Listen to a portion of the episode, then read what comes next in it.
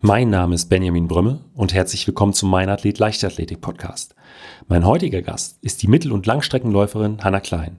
Hanna konnte in diesem Jahr sowohl über die 1500 Meter als auch über die 5000 Meter die Olympianorm erreichen und startete heute Nacht über die 1500 Meter in Tokio. Ich habe mich mit der sechsfachen deutschen Meisterin über ihren Weg in den Leistungssport unterhalten und sie gefragt, was für sie das Reizvolle, insbesondere an der Mittelstrecke ist. Im Interview verrät mir Hanna außerdem, wie sie sich unmittelbar auf Wettkämpfe vorbereitet und welche Rolle seichte Romane dabei spielen. Außerdem wollte ich von ihr wissen, was eine typische Einheit zur Standortbestimmung im Training ist. Die heutige Folge vom Mein Athlet Leichtathletik Podcast wird von Blackroll präsentiert. Sag mal, kennst du eigentlich schon den Blackroll Booster? Wenn du das Faszientraining mit der Faszienrolle kennst, wirst du von der Wirkung der Blackroll Vibrationskollektion einfach begeistert sein. Im Mittelpunkt steht hier der Booster von Blackroll. Das ist ein stufenlos verstellbarer Vibrationskern, den man in alle 30 cm langen Rollen einsetzen kann und der durch hochfrequente Schwingungen einfach nochmal viel tiefer in das Gewebe eingeht und somit Verklebung und muskuläre Verspannung noch besser löst. Und insbesondere die Kombi vom Booster und der Blackroll Twin ist zum Auflockern der Waden der Hammer. Gerade in Spikes habe ich immer sauschnell feste Waden und damit auch Probleme mit den Achillessehnen und der Knochenhaut bekommen. Und durch die Kombi der Blackroll Twin und dem Booster kann man diesem Problem einfach sehr einfach entgegenwirken. Man kann die Waden super locker ausrollen und durch die Vibration hat das Ganze einfach nochmal einen viel stärkeren Effekt.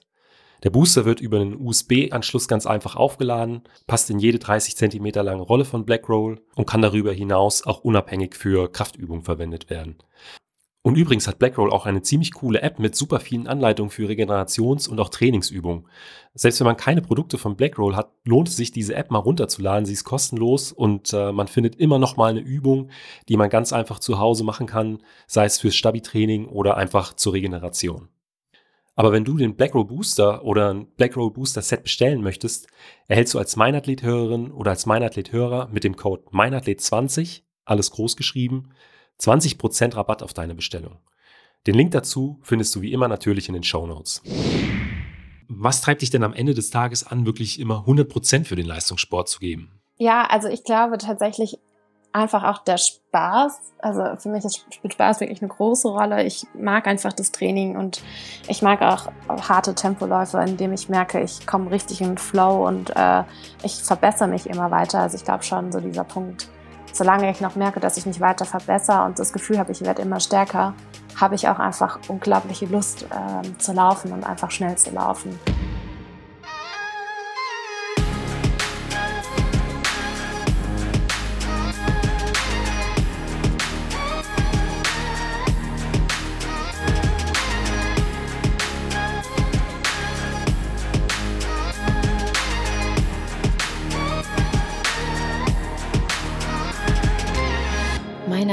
Der Leichtathletik-Podcast aus Frankfurt am Main. Herzlich willkommen, Hanna. Schön, dass ich hier sein darf. Ja, freut mich, dass es geklappt hat. Du bist ja momentan, glaube ich, in der äh, Schweiz im Trainingslager. Genau, in St. Moritz bzw. Silberplana sind wir gerade. Oh, genau. oh, was hattet ihr heute schon? Wir nehmen es ja abends auf das Interview. Was, hat, was stand heute schon auf dem Plan? Also heute war ein Easy-Tag sozusagen. Wir haben heute Morgen einen lockeren Dauerlauf gemacht, ein paar Abläufe im Stadion und heute Nachmittag nochmal einen easy lockeren Dauerlauf und Stabis und so weiter und ein bisschen Kneipen im Eisfluss. Das war, tat sehr gut. Auch wenn es am Anfang immer ein bisschen schmerzhaft ist, aber dann tut es schon gut, wenn man wieder frische Beine hat. Was heißt bei dir ein lockerer Dauerlauf? Aber wir sind, ja, keine Ahnung, so zehn Kilometer gelaufen ähm, am Nachmittag. Man muss sich vorstellen, dass St. Moritz hier sehr bergig auch ist. Also, mhm. keine Ahnung, wir sind da weiß nicht, 440er Schnitt oder sowas gelaufen, okay. keine Ahnung. Also wirklich easy. Und äh, morgen ist dann wieder ein Belastungstag oder auch ungefähr auf dem Level? Ja, genau. Morgen haben wir wieder Belastungstag. Äh, da hat sich Isabel, meine Trainerin, was Besonderes ausgedacht, weil sie noch die ganzen alten Runden natürlich von Dieters Karriere kennt. Und äh, wir laufen morgen eine, naja, so eine Art Crossrunde sogar mit 600 Meter Berg drin. soll eine 1200 Meter Runde sein. Ähm, zusammen mit Lea trainiere ich morgen, also Lea Meier. Ähm, genau, und das wird morgen fünfmal, vier bis fünfmal absolviert werden. Also schon ordentlich dann. Ja, ich glaube, da kommt ein bisschen Laktat zusammen. Ich denke auch. Dann würde ich auch vorschlagen, dass wir mit dem Interview anfangen, äh, damit du danach auch noch genügend Zeit hast zur, zur Regeneration. Und äh, meine erste Frage ist nämlich eigentlich immer im Interview, wie bist du eigentlich zur Leichtathletik gekommen? Ja, also eigentlich war ich schon immer in der Kinderleichtathletik. Also ich war schon immer irgendwie in der Leichtathletik mit drin, weil meine Eltern mich äh, eigentlich, ich weiß nicht, ich glaube, ich war noch im Bauch, haben sie so einen Familienantrag ähm, gestellt für den Leichtathletikclub und ja, seitdem wurde ich dahin geschickt.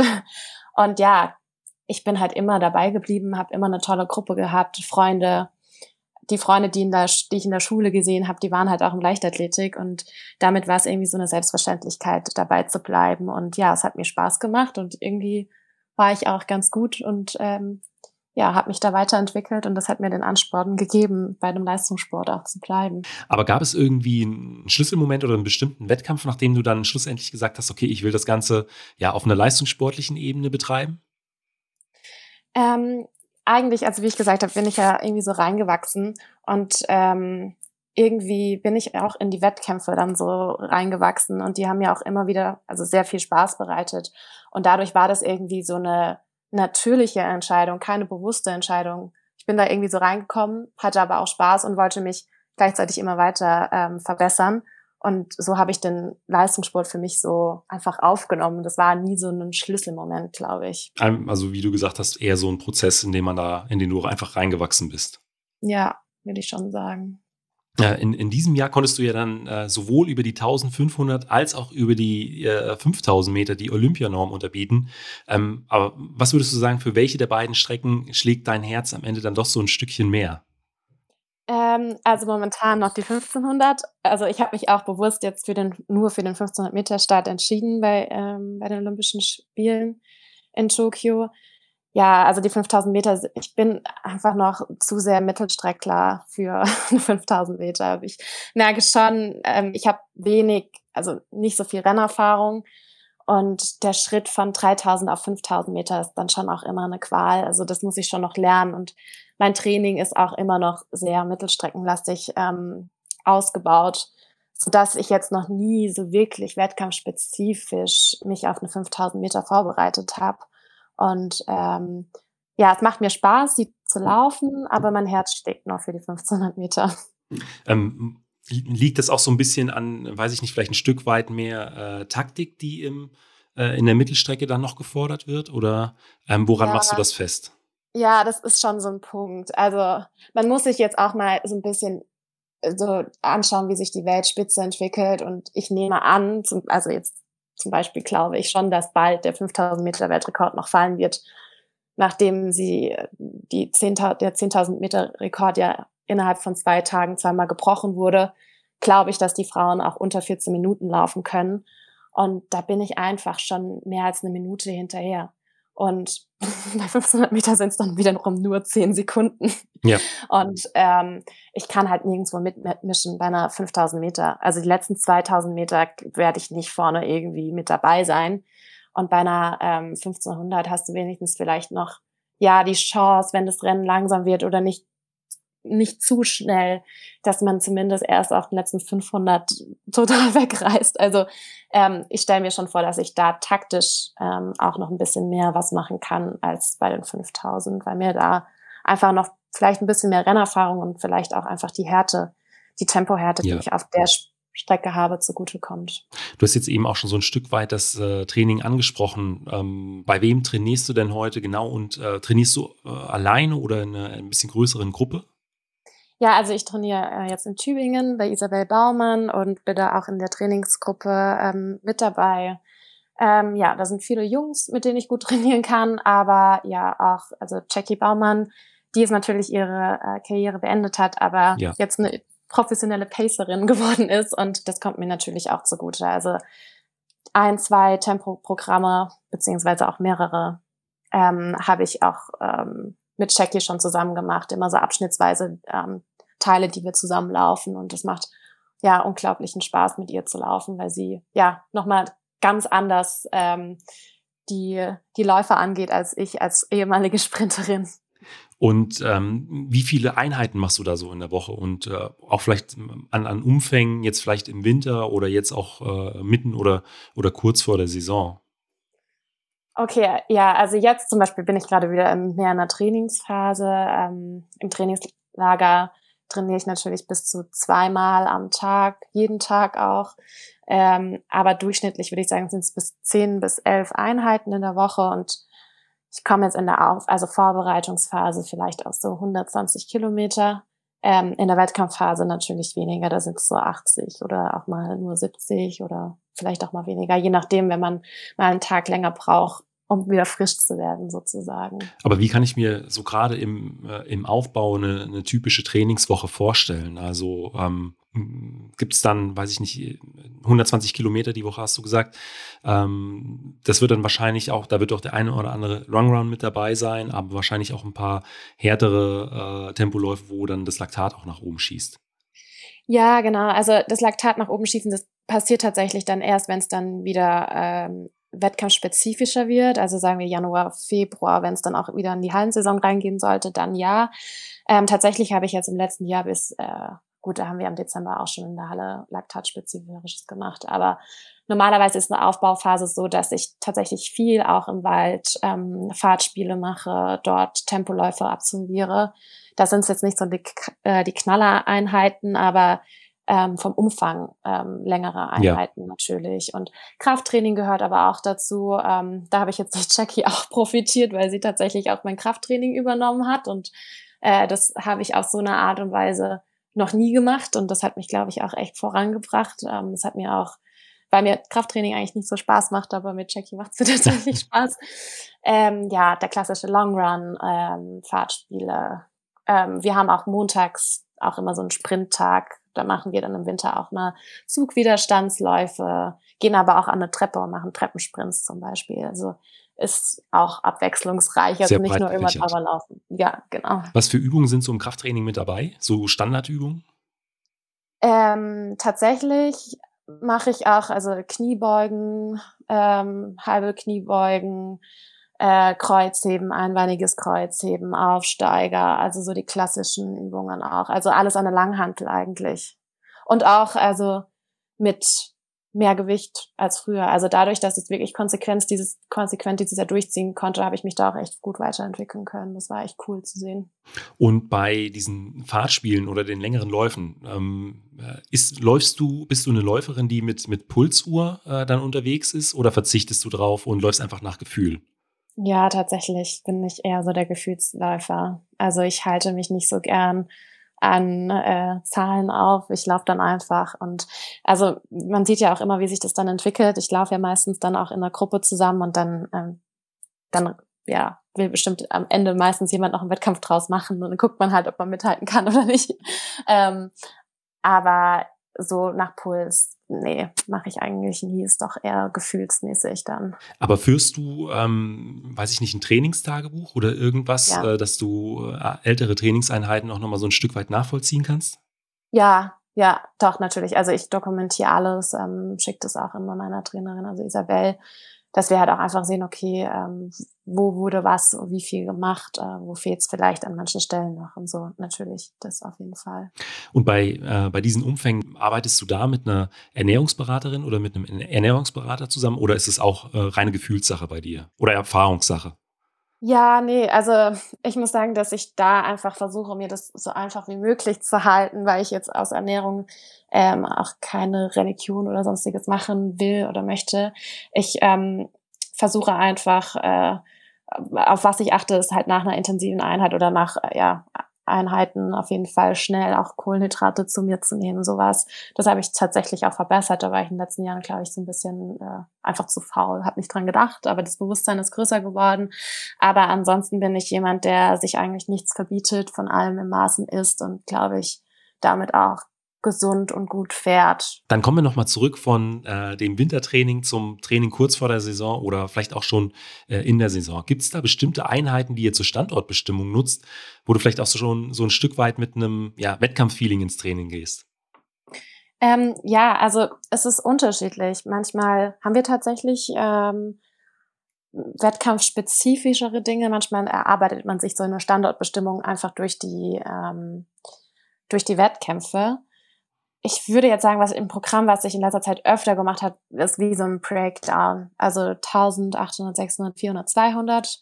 Die Pause wird immer kürzer. Ich glaube, es ist auch ein sehr spezifisches 1500 Meter Training, was sich, glaube ich, Isabelle auch irgendwann mal von Marokkanern abgeschaut hat. Ähm, ja, was halt hart ist, weil die Pause immer kürzer wird und man doch ja annähernd an das 800 Meter Tempo am Schluss läuft. Hast du die Pausenzeiten im Kopf? Ja, man fängt mit zwei Minuten an, dann 1,30, eine Minute und 30 Sekunden.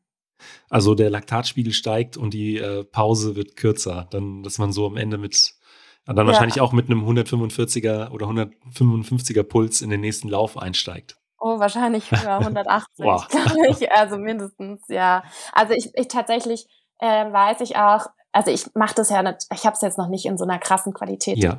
tatsächlich gemacht, aber ich weiß, dass ähm, Isabelle erzählt hat, dass es Dieter nie über die 400 Meter hinaus gepackt hat, weil du hast dann nur noch diese 30 Sekunden und du kommst ja. halt jatzend ins Ziel und weißt gar nicht mehr, wo deine Beine sind. Also deshalb, ähm, ja, es ist, glaube ich, echt ein brutales Training. Aber wenn man das gut überlebt, glaube ich, kann man eine gute 15 Meter laufen. Aber ich kann es mir so ungefähr vorstellen. Wir haben früher im äh, 400 Meter Training äh, eine Einheit gehabt, das war viermal, ähm, viermal 200 Meter. Und zwischen den 200 Meter waren immer 30 Sekunden Pause und dann zwischen den Serien fünf Minuten Serienpause. Und in 30 Sekunden da äh, da sinkt der Puls ja auch nicht. Also das ist, äh, man steigt mit immer höheren Puls in den nächsten Lauf ein und das ist schon, ist schon brutal.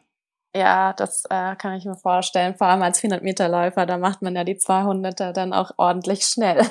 Ja, ja, sollten sie dann zum, zumindest irgendwann sein. ähm, aber du hast auch gesagt, ihr nutzt manchmal auch ähm, Wettkämpfe dann quasi zur, zur Standortbestimmung, also dass man sagt, das ist so Training unter Wettkampfbedingungen, dass das auch mal mit äh, quasi da reinspielt? Ja, genau. Also wir haben jetzt tatsächlich auch im Jahr 2020 hat sich das ja auch angeboten, als es noch am Anfang der Saison noch gar keine Wettkämpfe ähm, gab, äh, wie so Time Trials gemacht. Und da ähm, stand ich dann halt mit meinen Vereinskollegen auf der Bahn und bin halt mal eine 1000 Meter gelaufen oder so. Also schon dadurch kann man ja auch Wettkampfspezifik ja. ähm, entwickeln und weiß ungefähr, okay, da sind wir jetzt. Also ähm, sowas, genau. Ähm, aber im Leistungssport, da spielt ja auch der Kopf immer eine wichtige Rolle. Ähm, arbeitest du mit einer Mentaltrainerin oder mit einem, mit einem Sportpsychologen zusammen? Ähm, ja, also habe ich tatsächlich auch äh, gemacht, ähm, habe mir da aber, also das war einfach vor, äh, vor vier Jahren ungefähr, als ich damit angefangen hatte, vier, fünf Jahren, ähm, habe mir da aber jetzt auch so eine Routine schon entwickelt, dass ich dahingegen eigentlich gar nicht mehr so viel Input brauche, beziehungsweise äh, ja, wir auch jetzt viele kenne, die ich fragen kann, falls es irgendwelche Probleme gibt, ähm, weil ich auch selber eine Ausbildung zur Sportpsychologin mache, dass ich da auch ein bisschen gebriefterin, äh, gebriefter bin. Und ähm, immer wenn, ich merke halt für mich immer wieder, wenn so ein paar Themen anstehen, ähm, die für mich doch nochmal so ein Schlüsselpunkt sind, dann brauche ich nochmal kurz so einen Input, da weiß ich auch, wen ich dann zum Rat fragen kann. Und dann hat sich das bei mir auch, ähm, also ja, immer ganz gut geklärt. Aber so eine gute, also Routine im Wettkampf und auch außerhalb des Wettkampfs, das habe ich mir damals eigentlich auch echt gut erarbeitet und kann mir auch, muss mir sie auch tatsächlich jedes Jahr immer wieder ein bisschen neu anpassen, aber das schaffe ich mittlerweile eigentlich eigenständig. Also du hast auch Routinen äh, äh vor Wettkämpfen quasi. Mhm, ja. Wie, genau. wie sieht das, wie sieht so ein äh, typischer Wettkampftag bei dir aus? Also wenn ich jetzt davon ausgehe, dass der äh, Wettkampf am Abend ist, weil es bei mir ja meistens am Abend ist, äh, versuche ich mich tatsächlich, ich komme erstmal auszuschlafen, dann entspanntes Frühstück. Ähm, meist, also ich bin nicht so jemand, der an, an dem gleichen Tag noch am Wettkampftag einen Auftakt macht. Ich gehe lieber spazieren und dadurch strukturiere ich mich sozusagen durch den Tag und versuche mich halt immer mit, ja, immer mit guten Büchern. Ich lese tatsächlich sehr viel abzulenken, aber auch wirklich Bücher, die mich positiv stimmen. Und ähm, ja, so verbringe ich mir, also vertreibe ich mir den Tag. Das ist auch irgendwie schön. Da bin ich so wie in meiner eigenen Welt und träume so vor mich her, aber alles ist irgendwie schön. ähm, und ja, genau. Und dann, also ich könnte da jetzt echt Ewigkeiten drüber erzählen. Ich glaube, es würde das auch sprengen. Äh, es sind so viele Details irgendwie, die sich dann doch zusammen ähm, ansammeln. Ich habe mir das mal alles aufgeschrieben, das ist echt sau viel, was ich mache, auch unterbewusst. Ähm, aber tatsächlich ist es so, dass ich mich ständig immer in so eine Ablenkung äh, begebe, spa häufig spazieren gehe, positive Erinnerungen äh, hervorrufe, die auch durchs Lesen einfach ähm, in meinen Kopf bekomme zum Beispiel. Und ähm, ja, mir einfach, ähm, mich, mich einfach mental so darauf freue, den Wettkampf überhaupt machen zu dürfen. Also auch immer so in, in die Erinnerung zu holen, dass es ja auch irgendwie was, ein Privileg ist, was ich, ja. was ich machen darf, dass ich das eigentlich jetzt hauptsächlich in meinem Leben machen darf und irgendwie befreit mich das und macht mich das auch irgendwie glücklich. Also so probiere ich mich immer so in positive Stimmung zu bringen. Auch vielleicht, äh, um so ein Stück weit den Wettkampfstress äh, möglichst lange von, von dir fernzuhalten. Weil ich sag mal, so ein bisschen Stress braucht man, um, oder so ging es mir immer, um in Wettkampfmodus zu kommen. Aber wenn man jetzt schon einen halben Tag davor auf diesem Niveau ist, äh, wird es dann doch irgendwann ermüdend. Ja, genau. Ähm, und äh, aus dem Grund ist für mich diese Ablenkung auch immer so total wichtig. Ähm, da auch immer den Bezug noch zu haben, ja, ähm, das auch einordnen zu können, ähm, wie viel Bedeutsamkeit hat denn jetzt dieser Wettkampf in meinem Leben überhaupt? Also das hört sich vielleicht in dem Moment doof an, aber es ist dann doch irgendwie so ein Mittel, womit ich mir immer noch mal so einen Realitätsbezug ähm, beibringen kann und dadurch mir den Druck auch nehmen kann und dann versuche einfach wieder wie im Training diese Freude zu entwickeln. Weil ich, also und ich bin auch der Überzeugung, oder das ist auch der Fakt, dass man mit der Freude, glaube ich, am besten ja. äh, leistungsbereit ist. Genau. Was wären denn so drei Bücher, die du empfehlen könntest? Du hast vorhin davon gesprochen, dass du da, du liest sehr viel und äh, die. Ja, also tatsächlich sind es einfach Bücher, die ich mir, das ist, gehört auch irgendwie so zu dem Prozess dazu, zu dem ganzen Wettkampfprozess, die ich mir auf dem Weg zum Wettkampf noch irgendwie irgendwo kaufe. Tatsächlich sind es okay. einfach können das einfach lustige Romane sein. Also das letzte, was ich gelesen habe, war ein, also ein englisches Buch. Ähm, ich weiß schon gar nicht mehr den Titel. Es war einfach äh, ein Roman, der sich äh, schön, der schön zu lesen war. Also das sind meistens so Romane, die man, keine Ahnung, äh, irgendwo am Bahnhof auch kriegt. Leichte also, Unterhaltung. Ja, es soll wirklich was Leichtes sein, weil ich habe wirklich das Problem, mich zu distanzieren. Wenn ich äh, ja dann schwerere Kost nehmen würde, dann komme ich immer so schnell ins Grübeln. Und genau das will ich in dem Moment nicht. Also es könnte auch zum Beispiel, äh, dafür bin ich aber irgendwie der Typ nicht. Äh, man könnte sich, das machen ja auch viele, eine Serie angucken, die einfach unterhaltsam und lustig ist. Und ja. so habe ich es halt über die Bücher. Und das letzte war halt ein amerikanisches Buch, äh, was etwas dicker war, das zum Beispiel für zwei, drei Wettkämpfe gehalten hat. das du wahrscheinlich auch äh, vor äh, deinem Wettkampf in Irvine dann gelesen hast. Ja, tatsächlich. ähm, da bist du ja auch die Olympianorm gel äh, gelaufen über die, über die 5000 Meter 15.01.99. Ähm, und das Ganze war ja auch, so hatte ich das gelesen, äh, nach einem Trainingslager in den USA. Du, du warst sechs Wochen davor auch schon in, in Kalifornien? Äh, ja, nee, ich war in, in Flagstaff tatsächlich. Also ich bin von Flagstaff dann immer also nach Kalifornien reingeflogen, genau. Und ähm, inwiefern spielen denn insgesamt bei euch Trainingslager eine, eine Rolle?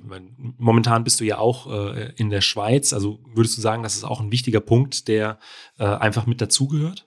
Ja, also für uns Läufer auf jeden Fall, weil wir natürlich den Höheneffekt da nutzen wollen. Und ich war, ich war tatsächlich ähm, erstmal sechs Wochen, beziehungsweise ich war ja fünf Wochen dann in, in, in Flagstaff gewesen, in Arizona. Ähm, das sind auf 2000 100 Meter Höhe. Ähm, das natürlich für die Ausdauerentwicklung, für den Höheneffekt ähm, natürlich auch sehr wichtig ist, um da nochmal eine gute Grundlage bilden zu können. Ähm, und jetzt auch wieder, also äh, in St. Moritz, um jetzt einfach nochmal vor den Olympischen Spielen sich nochmal so ein bisschen so einen Ausdauerboost zu holen und dann hoffentlich den Effekt der vermehrten roten Blutkörperchen mitnehmen, mitzunehmen. Und Flagstaff ist auch so ein Ort, den du da insgesamt favorisierst. Ja, also ich war tatsächlich äh, schon lange nicht mehr da gewesen und dieses Jahr äh, das erste Mal seit längerem äh, wieder. Und ja, ich habe dieses Jahr irgendwie ganz anders nochmal erlebt. Es war, es ist einfach ein total schönes Land. Also wir sind so viele schöne Trails gelaufen. Ähm, man kann, man hat den Vorteil, dass man sich da auch noch ein bisschen ablenken kann. Also ich habe mit den, äh, ich war mit Robert und Markus, äh, also Robert Baumann und Markus Görger im Trainingslager. Wir haben da noch einen Trip gemacht, mal zum Horseshoe Band Richtung Grand Canyon und ja, das war einfach wunderschön. Das war auch so zwischendurch immer so ein bisschen Abenteuer, muss man sagen, äh, aber halt auch hartes Training ja. und ähm, die Landschaft dort ist abendberaubend und das war toll. Wir hatten ich muss schon sagen, es war, wir hatten, es auch wieder so ein Privileg. Wir hatten sechs Wochen Sonnenschein. Ich hatte kein einziges Mal Regen. Es war super schön. Und hast du vielleicht eine, eine, lustige Anekdote aus einem deiner Trainingslager? Weil ich kenne das noch aus meiner Zeit, wenn man dann äh, vier, sechs Wochen äh, aufeinander hängt, ähm, teilweise dann auch nicht so die große Ablenkung hat, ähm, passiert schon immer mal die eine oder andere recht lustige Geschichte. Puh, also ja, so eine richtige, also mit Markus und Robert, das ist immer lustig, weil ja, aber ich hatte jetzt nicht so die prägnante Geschichte im Kopf. Also einmal haben es die beiden Jungs geschafft, äh, den Reifen von unserem Auto platzen zu lassen. ähm, da waren wir auch mal kurz aufgeschmissen, weil wir dann nicht wussten, wie wir nach Phoenix runterkommen, weil die Jungs äh, äh, tatsächlich dann auch eigentlich nach Hause fliegen wollten, aber es ging alles gut. Ähm, ich habe ich hab eine Geschichte tatsächlich aus dem Training, die mir im Januar passiert ist, äh, die ich irgendwie als witziger für mich zumindest im Kopf hatte, war, es war irgendwie so ein Januartag. Äh, wir mussten abends trainieren. Das war natürlich dann relativ früh dunkel. Und wir kamen ins Stadion an und es hieß erstmal, der Hausmeister ist da, ist gar nicht da und es gibt überhaupt kein Stadionlicht. Und ich hatte tatsächlich in meiner Karriere noch nie ein Training, in, äh, das ich komplett im Dunkeln auf der Bahn gemacht habe, also Tempoläufe im Dunkeln auf der Bahn und wir hatten auch keine Stirnlampen oder so. Das war schon mal so ein bisschen äh, komisch, sich daran zu gewöhnen. Und ich hatte ein langes, also relativ langes Programm drauf, das am Schluss immer schneller wurde. Also am Schluss habe ich mit 300ern aufgehört und habe dann gedacht, cool, ich habe ja neue Spikes gekriegt. Ich ziehe jetzt noch meine neuen Spikes an äh, für die 300er, dann kann ich die nochmal ordentlich schnell machen. Ich die Spikes angezogen, ähm, habe schon gedacht, ja, das, das, das muss jetzt auf jeden Fall mit den Spikes gut laufen und habe die an und laufe und denke mir, oh Gott, also wie so im schlechten Traum, äh, wenn man träumt, man kommt irgendwie nicht mehr vorwärts. Ich kam überhaupt nicht mehr vorwärts und habe nur so gedacht, entweder sind die Spikes total schlecht oder die Bahn ist einfach total rutschig geworden aufgrund der Kälte und der Nässe und ich komme überhaupt nicht mehr vorwärts. Hab schon halb an meinen Fähigkeiten gezweifelt, habe mich durchgerungen durch das Programm, habe meine Zeiten irgendwie noch einhalten können, bis ich dann später meine äh, Spikes auszog. Die Nägel waren nicht drin? Die Nägel waren nicht Nein. drin. ja, also das war so mit meiner lustigste Erfahrung irgendwie in der letzten, in der letzten halben Jahr zumindest gewesen. Also für mich persönlich, weil ja, keine Ahnung, das war irgendwie ein verrücktes Training. Und ich sag mal, im Training ist es äh, kein Problem, im Wettkampf wird es dann schwierig. Ja, genau. Also dadurch, dass es dunkel war, habe ich das beim Anziehen halt natürlich nicht gemerkt, dass ich vergessen hatte, die Spikesnägel reinzudrehen. Aber ich, ja, ich hoffe, das passiert mir nicht im Wettkampf. Wo, wobei, da fällt mir eine Geschichte zu ein. Amanda Petros bei der ähm, Militärweltmeisterschaft 2019 in, in, China ist er, glaube ich, äh, im Zwischenlauf äh, in, in Turnschuhen gelaufen, weil er davor seine Spikes mit jemand anderem vertauscht hatte. Und er oh ist dann auf, ich glaube, in Turnschuhen auch noch eine Runde weitergekommen. Okay. Also äh, eine ähnliche Geschichte und dann tatsächlich auch unter Wettkampfbedingungen. Wow, okay. Ja, das ist auch hart. Witzig. Die Geschichte kannte ich jetzt noch gar nicht. Cool. Ja, du hast es ja vorhin schon gesagt, ähm, bis zu 120 Kilometer die Woche. Dann äh, jedes Jahr mehrere Wochen, wahrscheinlich äh, fast Monate in, in verschiedenen Trainingslagern. Ähm, was treibt dich denn am Ende des Tages an, wirklich immer 100 Prozent für den Leistungssport zu geben? Ja, also ich glaube tatsächlich einfach auch der Spaß. Also für mich spielt Spaß wirklich eine große Rolle. Ich mag einfach das Training und ich mag auch harte Tempoläufe, in dem ich merke, ich komme richtig in den Flow und äh, ich verbessere mich immer weiter. Also ich glaube schon so dieser Punkt, solange ich noch merke, dass ich mich weiter verbessere und das Gefühl habe, ich werde immer stärker, habe ich auch einfach unglaubliche Lust ähm, zu laufen und einfach schnell zu laufen aber auch einfach ähm, die Wettkämpfe bestreiten zu dürfen, dieses, diesen Nervekitzel zu haben. Ich finde das ja, das ist irgendwie das etwas, was ich mein ganzes Leben schon kenne und was mir auch irgendwie immer so die Highlights ja, ähm, ja in meinem Leben geben. Also ja, Spaß und einfach sich weiter zu entwickeln. Auch äh, vielleicht so im Speziellen auf bestimmte Ziele hinzutrainieren, die vielleicht auch sehr ambitioniert sind? Ja, auf jeden Fall, klar. Also es gibt auch immer, also klar, schon allein jetzt den Traum, sich zu erfüllen, bei Olympia dabei zu sein. Das ist ähm, einfach ja richtig cool, dass ich das erleben darf und ähm, ja auch, dass man merkt so, okay, man entwickelt sich weiter, man kommt vielleicht Zeiten äh, in der, im Bereiche von Zeiten, die man sich vorher nur erträumt hatte. Das ist schon irgendwie cool. Da wären wir auch schon bei einer Frage, die zielt auf äh, Tokio 2021 ab. Ungefähr in dem Zeitraum wird die Folge ja dann auch veröffentlicht. Was sind denn deine Ziele für die diesjährigen Olympischen Spiele? Also ich habe mir vorgestern mal dieses Playbook angeschaut zusammen mit Lea. Und dann haben wir gesehen, dass die, die Athleten angehalten sind, oder also es ist eine Pflicht, dass man 48 Stunden nach seiner Elimination ähm, nach Hause fliegen muss. Und dann habe ich mir gesagt, okay, mein Ziel ist so lang wie möglich auf jeden Fall in Tokio zu bleiben.